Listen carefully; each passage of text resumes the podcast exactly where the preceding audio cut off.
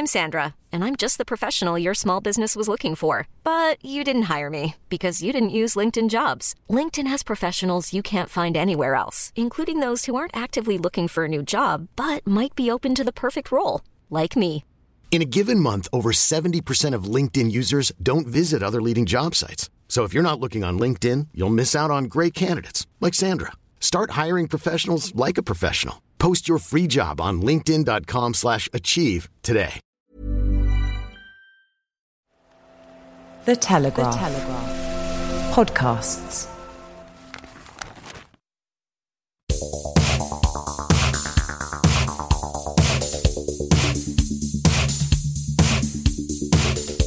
Hi there, podcast fans. I'm Tom Gibbs. Welcome to Telegraph Audio Football Club. On the podcast today, Pep's free scoring City destroy a Chelsea side who look a little bit lost under stubborn Sarri. We also dissect Cardiff's season so far to ask whether or not they can avoid the drop come May and whether Neil Warnock has won a place yet in the hearts of our panel. Elsewhere, there's the weekly loving for the enduring competence of Tottenham Hotspur, some speculation about what next season could be like for Manchester United if Solskjaer stays, and excitement about the return of the Champions League. Plus, a song for Europe with Mina, and JJ's dossier makes its long awaited return, brimming, as ever, with tactical insight. Let's take you now into the audio recording facility where I'm joined by last week's, I can only describe it one way, unacceptably proficient host, Mina Rzouki. How are you, Mina? Oh, thank you. I'm good, thanks, and you? It was, I'm all right. I'm, I'm worried for my place after last week, to be honest. It was it was a bit too Do you good. want to be the pundit and I'll be the presenter? I can't, you see. I don't have strong enough opinions. It's Oh. so much oh. harder being the pundit, I think, rather than just making all of the bonds mow behind this microphone. Alongside Mina, it's the man with the tactical plan, JJ Bull. How are you, JJ? I'm good, Tom. Nice to be on? here. Yeah, good. I'm in a good, moment. Oh, really? Yes. How comes? I don't know. I just wanted to say that. Okay. Marvellous. Completing our lineup today, holding his place. It's the boy wonder, Sam Dean. What's happening, Sam? Two weeks in a row. Yeah. I'm back. Yeah. Law out, Dean in. my, uh, my campaign continues. Yeah, Matt is definitely sweating on his place for next week, but I've got a feeling he's going to reclaim it. Let's start in honour of Matt Law with Chelsea and their fairly astonishing 6 0 defeat to Manchester City. Pretty grim result for Chelsea, but they, they played into City's hands, did they not, JJ, with how they set up for this game? It was. Um, I don't want to call it naive because there's no way that uh, you know a manager like Sarri could be naive. But they went with exactly the same shape they always go as. Put Higuain up front. So when they beat City two 0 they played um, a, a Hazard as a, as a false nine in a, a three. They blocked all the passing channels, and that was when they were at home and they uh, were narrowly defeated. If you look at XG, so there wasn't they didn't actually do very well, but they still won two 0 Anyway, uh, here. Um, they started off absolutely charging forward, really going for it, trying to get in amongst them, and they did very well for about five minutes, maybe five, seven minutes of running. And then they started realizing, oh, this is hard. And then, uh, I'm so- tired now. Yeah. You're really good. Oh no. I know they were just they were getting past the press so easily, City, because they're so good at it. But um, it was almost like City really wanted to be challenged, so they could step it up.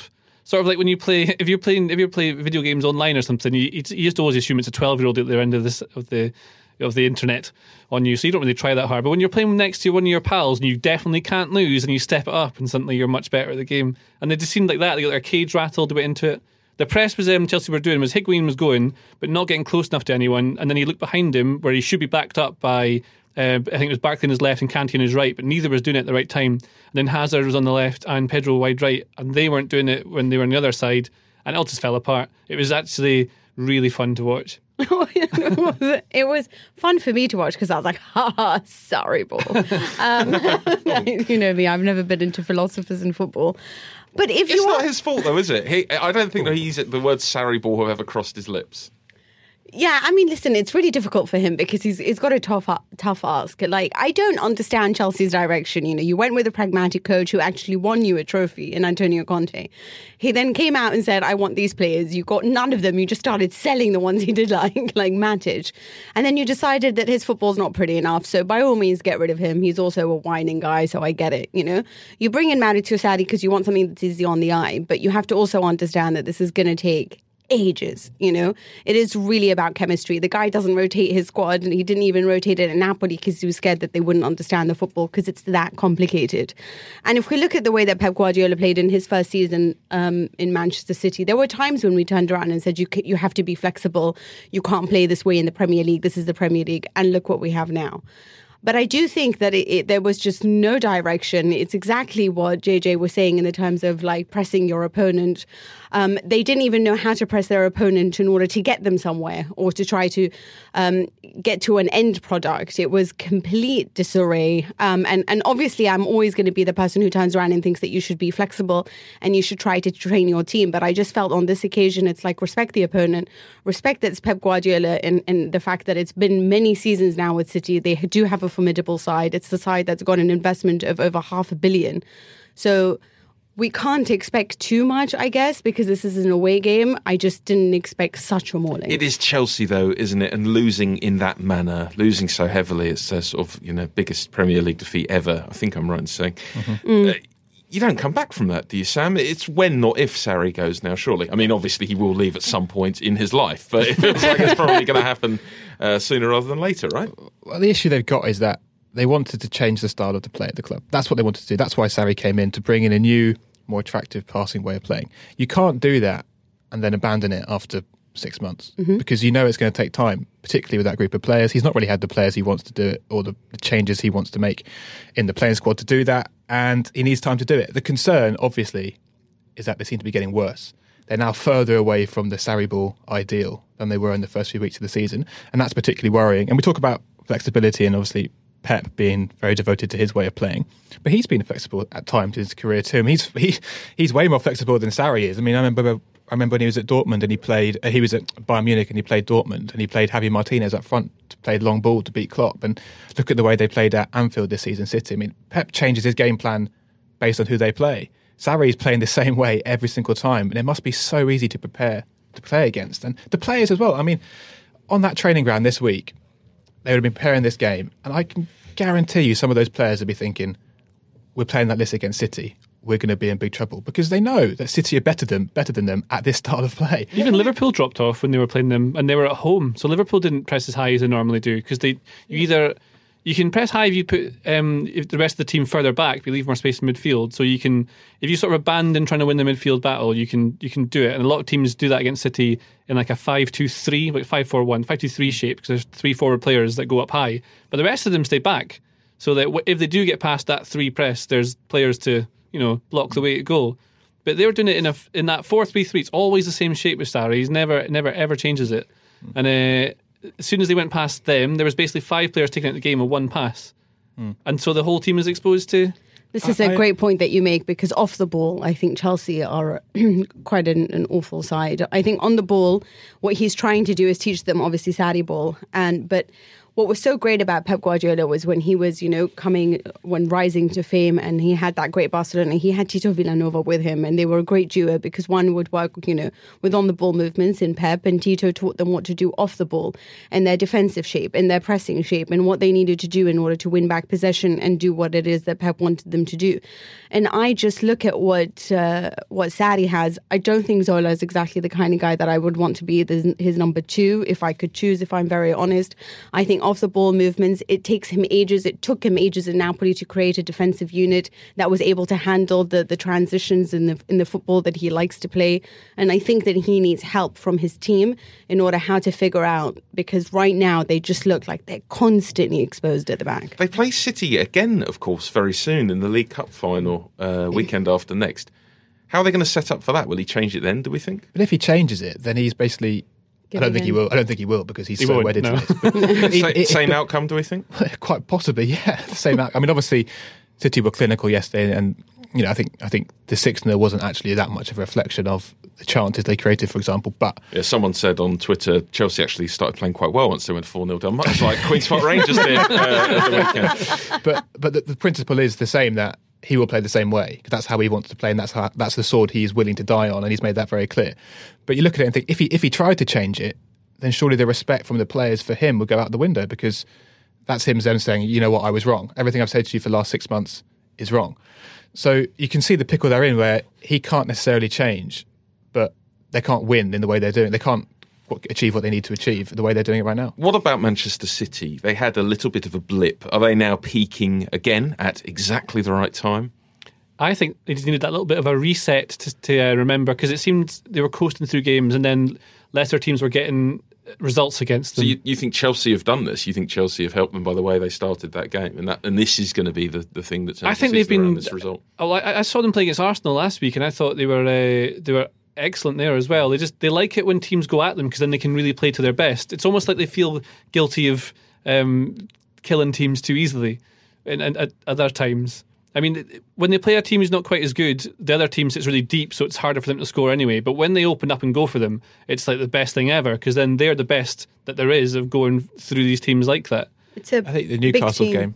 Sorry, mate. I think the Newcastle game was a wake up call in that they look so um, stodgy and slow in that one. Like, yeah, we'll just Yeah, for sure. rubbish. We'll just cruise to victory here, and then they obviously lost and got stung.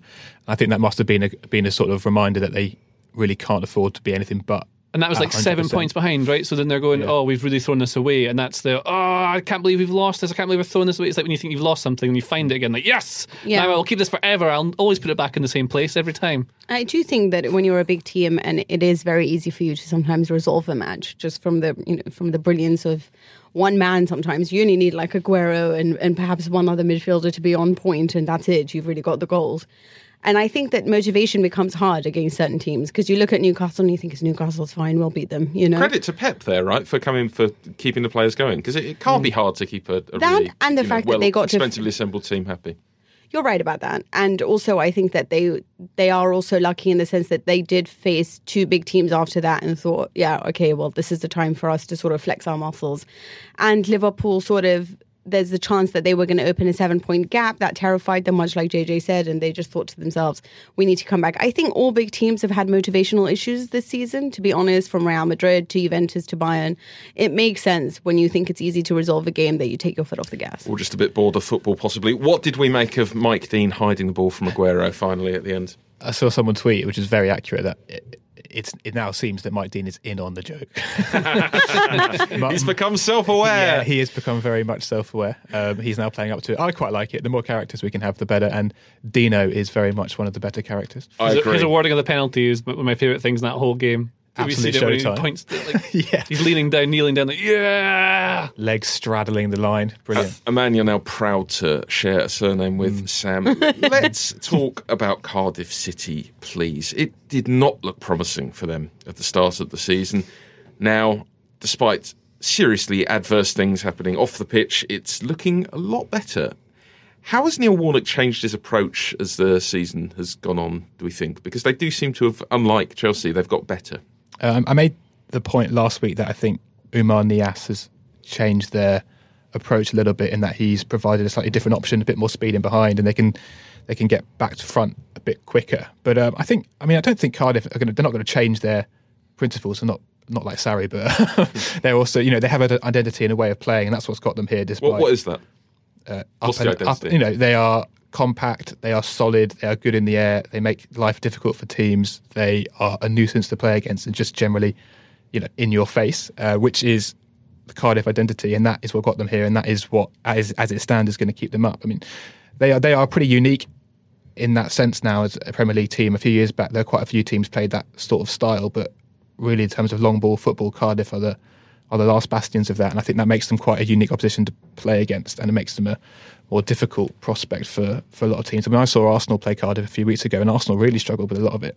The way Cardiff were playing, it sort of broke the game up, made it very disjointed, and Cardiff really didn't deal with it. Um, Arsenal didn't deal with it very well at all, and that just showed Cardiff's sort of strengths.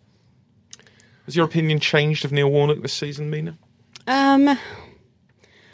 Well, yeah, because in the beginning I just felt like he was like, "Yeah, I'm happy, it's fine. You know, we're gonna just do our football. If we get relegated, we get relegated." In my head, I'm like, "Oh my god, how is this guy coach?" You know.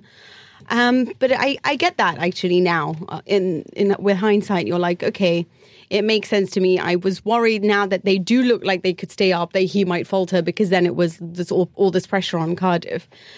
But what's interesting is that we had a team in Italy um, who lost their captain in Davide Astori. And uh, when he passed away, I, the team felt this great responsibility to play for him to be courageous, to sort of make the most of their chances and make the most of the team. And actually, they came together and started having the most phenomenal season because they felt almost like they were responsible, like they had to do something really special. Which team was it? Remind me. Fiorentina. Right. And I- Florence and Cardiff, such uh, such, such similar places. And I do think that uh, unfortunately now they've come together within this tragedy um, that is Emiliano Sala. And I do think that you look at the way that they are, they are a little bit more united, a little bit more t- courageous when they are actually going forward and packing the box. And when they're at the back and packing the box, they're really working together. You feel like, you know, Warnock's emotional at the moment and he's rallying the troops. And it's almost like in his honor, we're going to try to do the best that we can. It's another really good motivational job, isn't it? Because it would be easy for the team to completely implode. It's it, would- it would be Absolutely. completely understandable. Structurally, like, he's doing nothing different from the start of the season. It's exactly the same. It's uh, very rigid structured. Everything Sam was saying. Um, he having Yas now means you can play two up top as well. They played a back three because Southampton always play a three, so a three at the back and try and have two strikers. So the three made sense here. Um, but it's um, like important to remember this game here again. Southampton should should have won this like, on XG one point five to zero point five. So they had the better chances. They just didn't take them.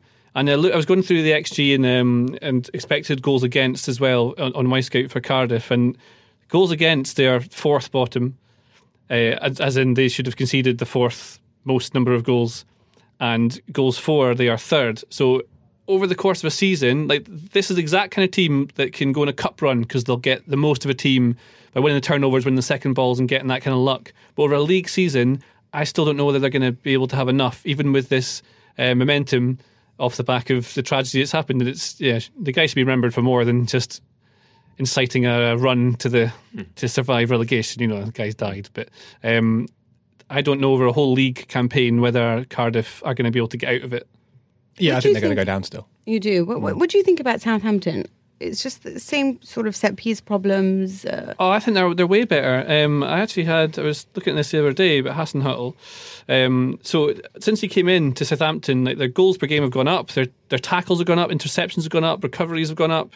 Um, they make fewer passes because they're more direct. They're, they're quicker in transition, so they're better at hitting, sitting deep and going for it. But Hasenhüttl was uh, disappointed that that's what they're famous for when he was at Leipzig. yeah, really quick, like and they like a high press as well, and it's all high energy. But then you sit deep and, and, and uh, try and contain when you're not out of possession. But he was uh, lamented that they didn't see it the game through in the end because they got that equaliser late on and then conceded. But Cardiff threw loads of players forward at the end because it's like they don't care, so there's no reason to. That's what I mean by being courageous. Yeah, it's great. That's the one thing that the spirit that they've got there. So Cardiff had so many players forward at the end of that game, and you shouldn't normally throw that many players forward, but they just did, and they managed to get the result out of it. It was nice. Still not convinced, though, JJ, are you? Let's rattle through the rest of the Premier League now. Liverpool swiped Bournemouth aside at Anfield. Do we think the loss of their cushion at the top of the league mean it could be a good thing for them motivationally? Does that keep them honest and keep them at the very peak of their powers?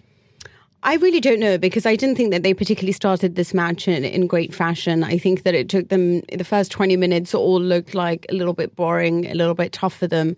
And then they managed to get that first goal, offside or not. But once they did, it was almost like they remembered how to have fun again. I, I do think Liverpool at their best when they're having fun. And that means those front three guys are playing together and it's more of a game rather than all this pressure to win something, to be something, to to rip the opponent apart. They are actually at their best when they're just really just playing ball between them.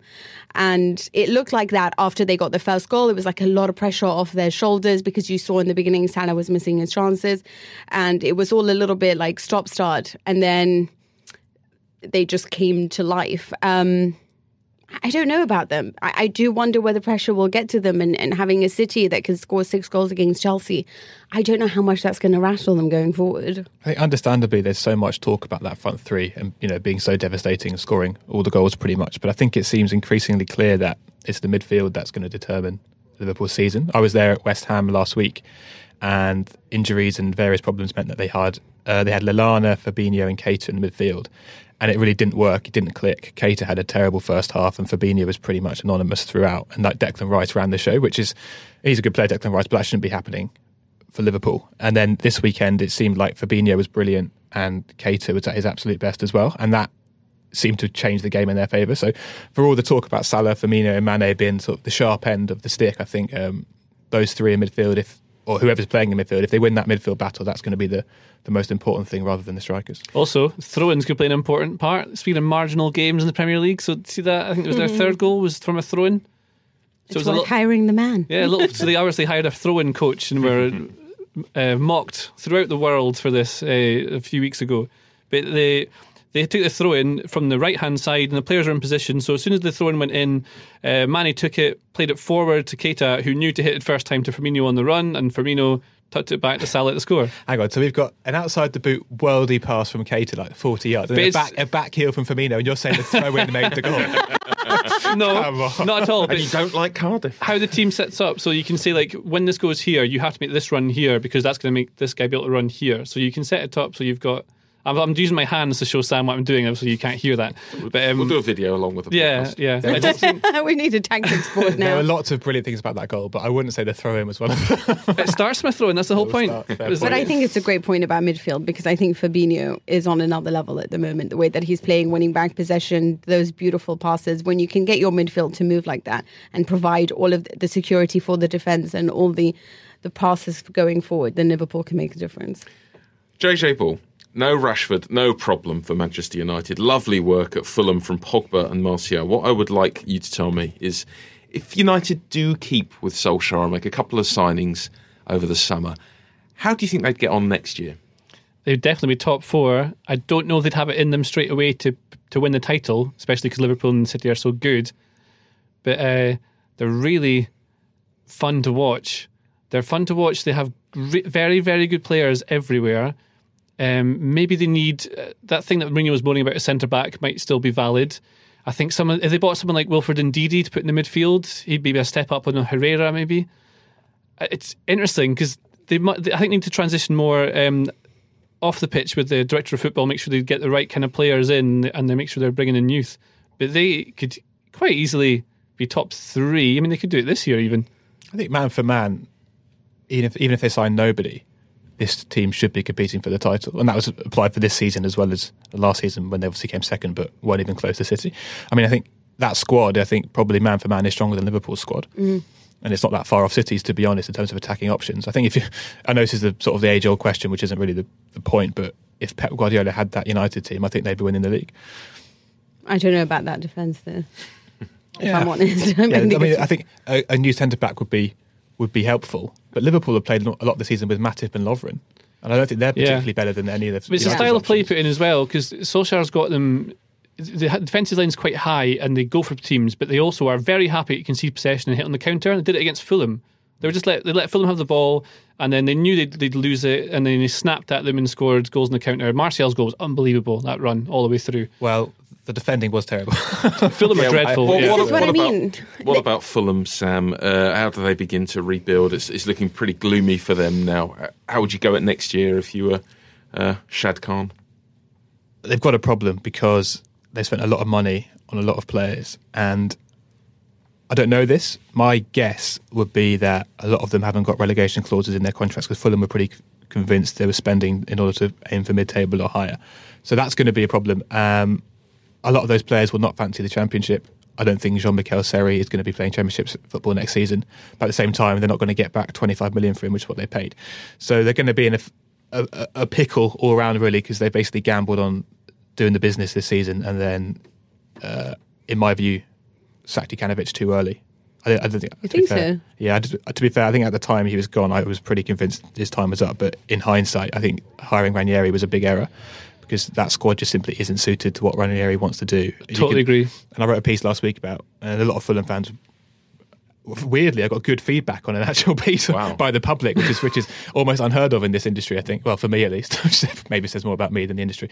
Um, he's ostracised Cairney, who was their key player last season in the midfield, their captain. Ostracised Sessegnon, who was their top scorer last season, and is like the boy wonder. And like that, that is sort of a, a quick fire way to annoy the fans. And the way he's, the way they're playing football is just so different to what they did last season when they came up. And it, seems like uh, Tom Cairney made this point after the Brighton game. I think the fact that he said it is quite telling. He said, "We're not good. We're not big enough or strong enough to outfight teams, to outbattle against teams, and that's what Ranieri wants. He keeps calling for soldiers." But Cairney says we're better when we play football and we pass the ball around. But that's what Ranieri's trying to avoid them doing. And it just seems like you've got a complete split here, and it's like an identity crisis. Which you can see it on the pitch. I think you can see they're st- they're torn between doing what he wants them to do and what they're used to. They were spending when they were should have been hitting it forward first time in defence when Manu had the ball. They were keeping it short and allowing them to sit back and counter them. Like I said, like Manu were just sitting off them and letting them keep the ball. Um, I was thinking about this. What they could what they could have done in January is whether they should have bought different defenders to replace the likes of Bryan or Odoi, who is he's so out of his depth. It's a shame.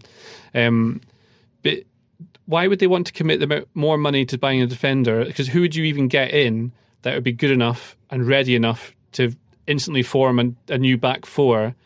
And would the money you spend to get them possibly keep them up? It wouldn't be worth it, would it?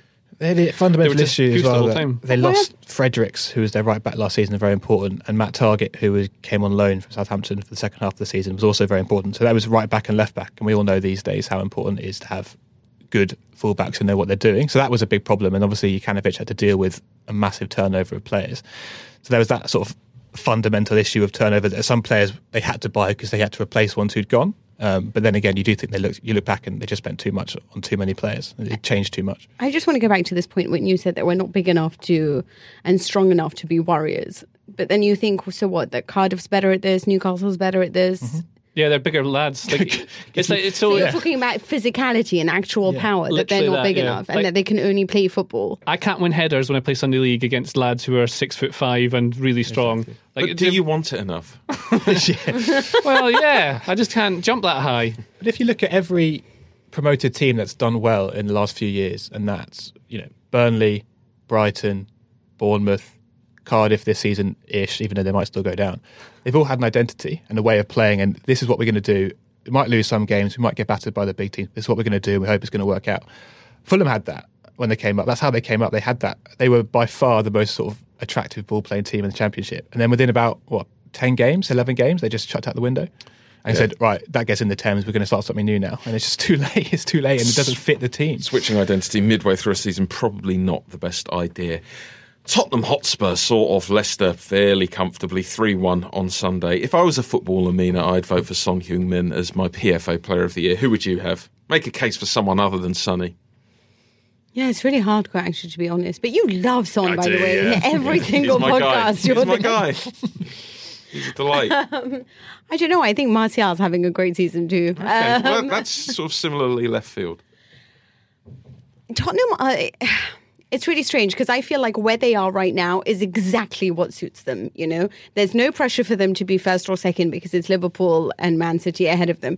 But at the same point, they don't want to be fourth because then it's also pressure as to whether or not they can hold on to that place and what that means for them. So I think right now they've hit their sweet spot. They know that they're good enough. They, there's no pressure for them, so they can win these matches that none of us expected um, that they could win comprehensively. I thought Leicester's good. They make bizarre decisions left, right, and centre, such as the decision not to play Vardy. Um, the fact that that Spurs are winning matches despite not playing beautifully, despite not having Harry Kane, despite not having Dele Alli, tells you all you really need to know about the team. On a on a mental level, they're firing from all cylinders at this point. It doesn't look like they're a side that are Spursian by any stretch of the imagination. But I do wonder if they get that bit closer and somehow make second because one of those two teams drops out, what happens to their mentality then? What about Brighton, JJ? They uh, look in danger of getting sucked into the relegation battle. Only one win in 11 for them now. Lost at home to Burnley on Saturday. What's gone wrong for them? Um, I think they just had done so well and they managed to get those points on the board early on that they're just middling out to where they roughly are. So I think they're probably a team good enough to finish between 17th and 14th. That's probably their level. And I think that's just what's happening over the course of the season. They'll still get some good results, um, but they rely very heavily on like Glenn Murray to score. Uh, Philip Billing, he plays for Brighton, right? Or is he No, that's Huddersfield? Huddersfield. Ah, so I'm getting confused with the players now. Um, Getting your blue and white stripes, I am. possibly relegated teams confused. They're quite. that's Um, exactly what I've done, yeah. they're quite streaky, Brighton. They're sort of their wins tend to come in bursts. So I wouldn't be surprised if they do sort of put together a little run, especially as their next fixtures in the league are opens notes Leicester, Huddersfield, Palace, Cardiff, Southampton.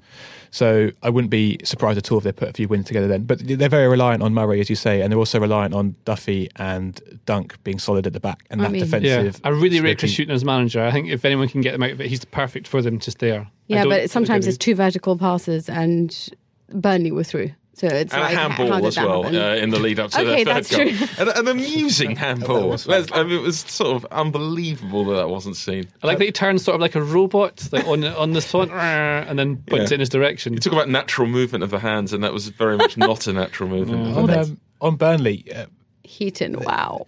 they're seven games unbeaten in the league now, and that was when Tom Heaton came in seven games ago. But also Dwight McNeil, who is 19 years old, playing on left wing, and has really made a big difference, and is looking like a top top player. I think at a He's young really age. good, yeah. yeah. You were in Huddersfield over the weekend, Sam. Uh, a beautiful town to see them play Arsenal. How was your Huddersfield experience?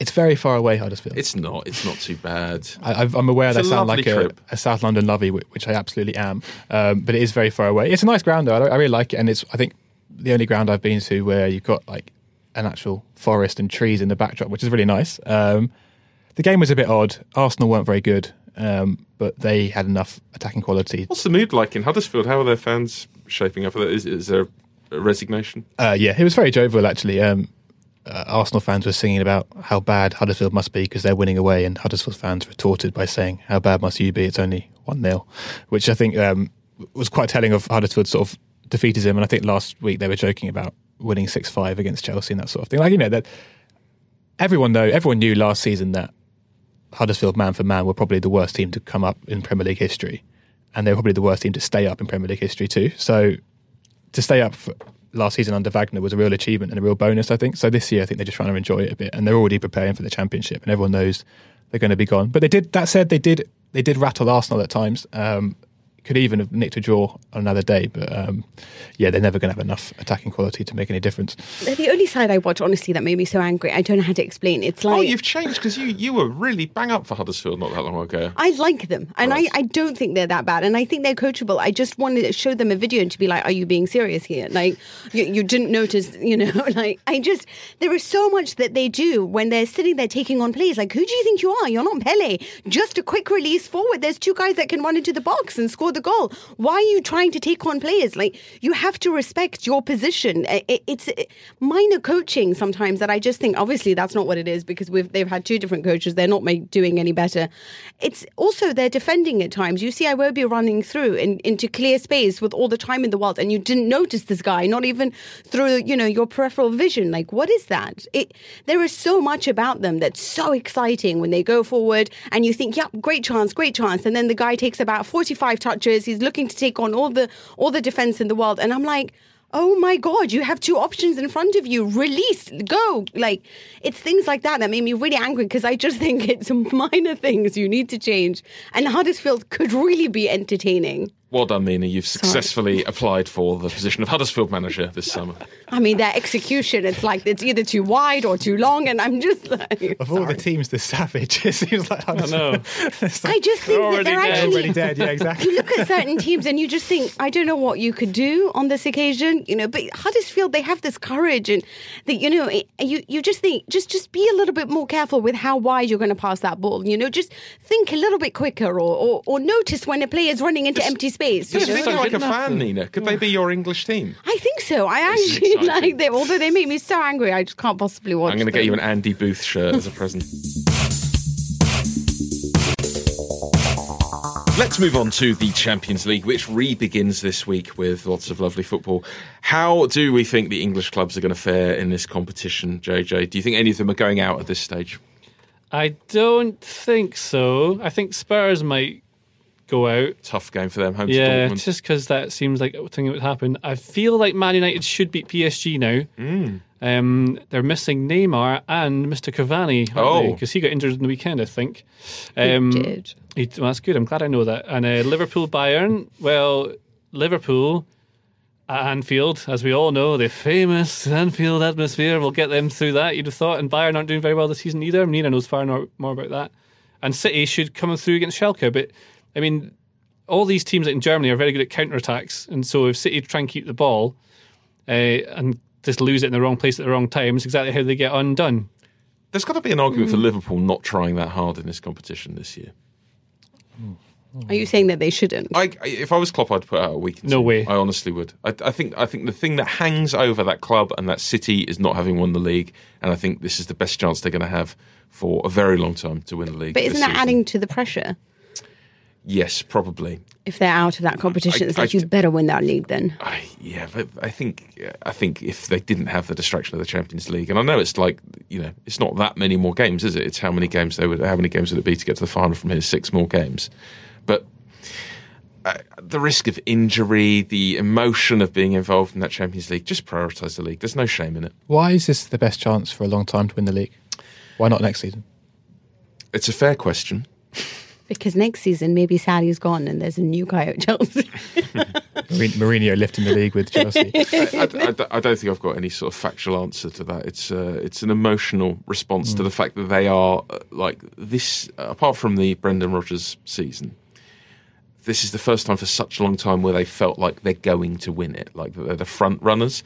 I think Man United are batting so far below their average at the moment of where they should be, and with the right manager, that changes very quickly. City aren't going anywhere, even if Pep does go. You would expect one of Chelsea and Arsenal to get it together at some point. Spurs are sort of sticking around as well.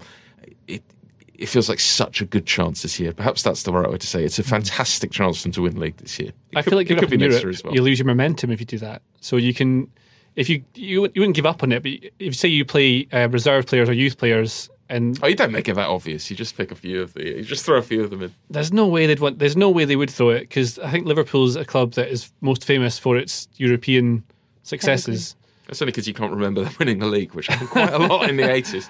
Yeah, but then they still. I mean, they they seem so proud of the European Cups, and that's why they're so famous around the world because of winning so many. And I think, especially if you're going for the league, you just want to be winning on everything because then it makes you more confident because you know you're good enough at this level, so you can do it here. And it, I think they should be able to rotate occasional positions. It's just being careful with who you play when, but they can definitely do it do it all. I mean, Man United have done it before, won them both. What about Italy's answer to Huddersfield, Mina, uh, Juventus? Eh, They play Atletico Madrid. How big a test is that going to be for your beloved Juve? Uh, it's going to be a huge test, um, just because I think both teams are at the moment not really the defensive stalwarts they used to be. I think there's huge problems for both sides. They're being not Juventus haven't actually been beaten in the league, but they are being shaken by teams that aren't particularly great. Um, Parma being one of them. When Gervinho scores two goals against you, you're just a bit like, oh, come on, guys, get your act together, you know? Juventus have a problem because at the back, Giorgio Chiellini and Leonardo Bonucci, who of course form two of the BBC backline, um, are not haven't been available. They are hoping to be back in time for that huge match against Atletico. Atletico have their own problems in the sense that um, really Godin has just been a shadow of himself at the back, and they are also conceding ridiculous goals that they never used to. They're conceding against Girona. Um, they played obviously in the in the Champions League and conceded four against Borussia Dortmund. So then perhaps not as strong as they once were. Still a tough match, I would expect. The Italians having Ronaldo up front would make the difference. Let's stay in Madrid and transition seamlessly into a song for Europe. Gareth Bale scored his 100th goal for Real Madrid in all competitions at the weekend. Is it fair to say there's still not an enormous amount of love for him? uh, No, at I don't feel it either. Listen, Gareth Bale. It's really annoying when he came in in the Champions League final, scored that magnificent goal, and everyone's like, "Wow, Gareth!" And then you came out and said, "Yeah, well," and made and just whined and said, "You know, like there's no place for me," you know. I get that when Sam's laughing again at me. I get that when Ronaldo is whinging and ma- moaning, but the guy turns it into a thousand number of goals, and he single-handedly pushed his team over the line in certain Champions League matches. Gareth Bale's going from injury to injury. Finally, he stays the season, and it's supposed to be his season where he's going to be the leader that takes over Ronaldo. But once again, we have injury problems, and then when he is playing, he misses an open goal against Barcelona. And you're thinking, if you're not going to take the mantelpiece and score the goals that make the huge difference and make you the leader, let's be honest, why, why are you complaining? Against okay he scored the goal against atletico madrid missed the open one against barcelona. People prefer to see vinicius junior because it seems like they have this great him and karim benzema this great chemistry and they're actually playing for the team and they're happy and gareth you know he finishes the game he walks straight into the dressing room doesn't try to partake in anything doesn't try to do interviews in spanish it just seems like he's annoyed and and he wants to be ronaldo just without the goal scorers Yeah, it seems he- like he's not even Steve McManaman in the public's affections selections there. Borussia Dortmund threw away a three-goal lead to draw three-all with Hoffenheim at the weekend. Are they looking nervy at the top of the Bundesliga? That was really bizarre, to be honest. Um, Hoffenheim are an exciting team in the sense they are being led by Julian Nagelsmann. JJ Bull would absolutely love him because he's a mini Pep Guardiola. He's younger than me. It's annoying. Uh, Yeah, that is annoying. um, um, Schalke's one is is quite young too. Um, but this is a, a flu-ravaged Borussia Dortmund. You know, they didn't have Lucien Favre and um, on the, on the touchline either. It was a moment of madness, and they are very embarrassed by it. But Hoffenheim are just this really dramatic side that can concede ten goals and score fourteen, and you you sort of never know what you're up against. And we saw that when they played Manchester City because they were pre- pretty poor in the league and still managed to to get a goal against City they're an exciting side. They've really built themselves up now, and they're, I think they're around eighth now in the league. It shouldn't have happened from Dortmund. I wouldn't imagine it would happen again, but you know, each team has their moments of madness. First the horses, now Borussia Dortmund. Flu ruining sport for everyone. A lot of players have got the flu this weekend. Really? Aubameyang was ill. Ozil was ill. Again. Wijnaldum was ill. Do you think the two yeah. are linked? Well, I think there seems I, footballers must operate in similar circles. They've all been at sort of Lingfield and Newbury and Must have been at got, some- some got a dose of the Yeah. horse flu. or some sort of boot launch event, and they all got the same Ah. the same flu there. But it does seem like there's a, one going through football right now. Interesting. Keep them away from the old lady. Sorry, You're talking about Juve. Yeah, of course. You're listening to the Telegraph Audio Football Club, part of the Telegraph Podcasting Network. To find more of our podcasts, just go to telegraph.co.uk forward slash podcasts. JJ Bull, I can see you've got your dossier with you for the first time in a few weeks. Can you tell me what is inside that dossier? So many forgotten dossiers. uh, I was looking at Everton versus Watford this weekend. It was interesting because all the Watford fans um, took their snakes. They took actual, well, not real life snakes. That would that'd been really fun. ah, there's a snake on the pitch. There's a snake in my boot. Uh, but so it's funny that they were they were so annoyed with Marco Silva for abandoning them back in the back because he came in in January and left. Um, Best thing that ever was- happened. to Sorry, them. he came in January and he left in January. I think to uh, no, he came in the summer. He left in the Jan in January to go to Everton, where he thought he'd get more money to spend on players and do more of his thing. But his thing seems to be basically exactly the same as Javi Garcia. Uh, Gracia. So it's those teams, both Watford and Everton, are where they should be. They're just below that top six. The managers haven't done anything in the past to prove that they can take it to the next level, and so it, it's interesting to see that both those managers could be at the other club, and they'd probably be exactly the same place that they are now. I don't know. Everton should be ahead of Watford. I agree with that. I think Everton size of should be. club, Why do you think that? Size of spending, you know, history of club. They're, Everton are a bigger club than Watford. Mm. Yeah, but it doesn't mean they're. I mean, And they make really stupid mistakes. That's why I think they should be better. But players d- just make those kind of mistakes. I mean, like the, the goal that Everton conceded was the second phase from a corner. Um, I know Silva's teams conceded a lot of set pieces, but this was second phase from a corner, and you had Jonjoe Kenny, who was the right back, was caught at a left back position. He's trying to get back to right back, so he's just coming across and just let the boy come in behind him, uh, Will Hughes, to set up the goal for Andre Gray. And it's, it's sort of a mistake, but he's also doing the right thing, trying to get back to where he's going. And it's not, you can't really coach these things. It's individual players to make the decisions on the pitch. And both of these managers need time, but over the time they've had in previous jobs, they've not really done much. Speaking of uh, snakes in uh, Atletico Madrid, in, in the derby, actually, they threw toy rats at Thibaut Courtois. Did they? Where'd you get a toy rat? Ah, they must sell them freely in Madrid. Is the snake thing? That's down in the Rats division, uh, over at ninth. is the snake thing only a thing in the UK? Do they have? Is is, is snake the same sort of insult in Spain? Do you reckon? As in, like, I guess I guess it all stems from the Bible, doesn't it? yeah, Treachery. yeah. It's So that- not. It's we not, have a shared it's not an Bible. original take, is it? No. The snake is seen as no, negative. but it feels like in recent years, hissing at people and being called, called a snake it seems like more of a thing in football in England than it has been I before. blame the emoji. well, they did it for Taylor Swift. What, what was the context for that? I don't know. I think she had a fight with one of the Kardashians, and then oh, just they used to, or or the other way around. Actually, it could be the other way around, and they just would have all these snake emojis on her timeline. Wow. Mm. I don't know what that meant either. Played by snakes on your social media. Let's conclude with the story of a 22 man brawl in the Ebbsfleet versus Solihull Moors game at the weekend. Four players sent off after it. But I want to know, Mina, who is the most aggressive footballer you've ever seen? And while you're thinking, I've got three answers from our friends on social media. Mike, in answer says Vinnie Jones, Norman Hunter, Billy Bremner. In fact, just most of the Leeds side of the 60s and 70s. Baris Koibasi says the only player by his own admission Peter Crouch has ever been scared of is the manager of my team, former Millwall, Wolves, Rangers and Palace defender Kevin Muscat. And Concord Sports says all I know is that Charlie Death plays for St Ives. Mina, what have you got? When I was growing up, Vinnie Jones used to terrify me so much. I mean, just if I was playing up against him and he looked at me, I'd probably just give him the ball because I'd be like, all right, just take it. It's fine, you know? So, looks wise, him, I used to be scared of Roy Keane. Um, I thought that he looked aggressive, but apparently he's n- not at all like that. So I don't know. Some people say that he's actually like you know when you talk to him, he doesn't come across as that way at all. I mean, you know Pepe, the guy for who used to play for Real Madrid. I've always stood up for him because he's actually a really lovely guy. And so is Van Bommel, but they were really scary on the pitch too. If so- Roy Keane isn't aggressive, he's doing like this incredible lifelong method acting thing, I think. No, I be, think uh, he's aggressive in his punditry, like I am. You know, we get really angry about certain things, and maybe we have really high standards. You know, because you know we played the game at a high level, both of us apparently. No, I'm joking, but you know what I mean. Then maybe he's just that kind of guy who obviously played for United and things. You know, I don't know. He's quite critical, but actually in real life and the way he conducts himself is quite soft. JJ, aggression, who have you got? Well, uh, you won't know this player. There's a man called Nigel Pepper. Uh, I, I'm just going to read oh, this little nice bit name. from, from a Wikipedia entry on him. On 26 November 1988, Pepper moved to Aberdeen for a fee of £300,000. Big money back then. He did not enjoy the best of starts, being sent off on his debut six minutes after coming on as a substitute. Following his return from suspension, again, having come on as a substitute, it took 17 seconds before he was sent off again.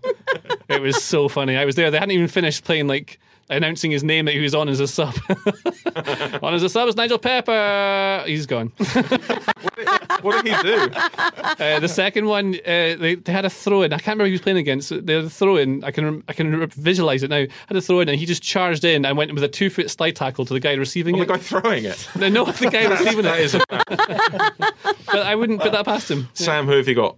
Uh, okay, uh, just on Wikipedia entries, it- I won't read it out to you because I'm sure we're running out of time.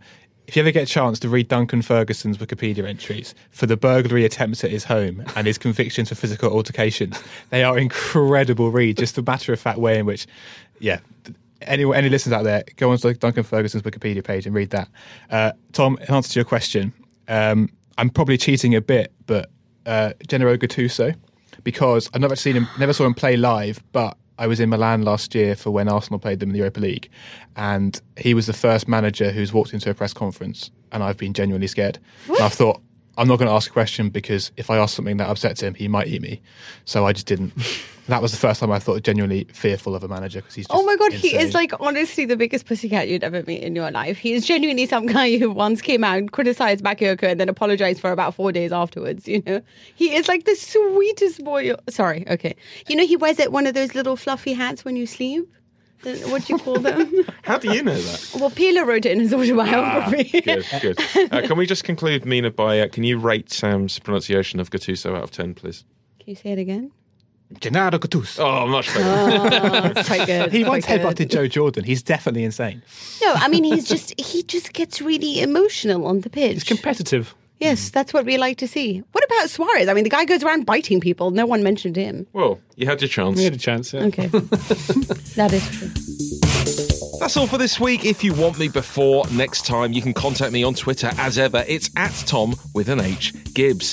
Don't forget you can email us as well. The address is afcpodcast at telegraph.co.uk. We'll read out the best of what you send us. You can subscribe to the podcast. It works like any other podcast. Just search for Telegraph Audio Football Club and take it from there. Thanks to Joel Grove on the buttons, and thanks to you for your company. I'll talk to you again soon.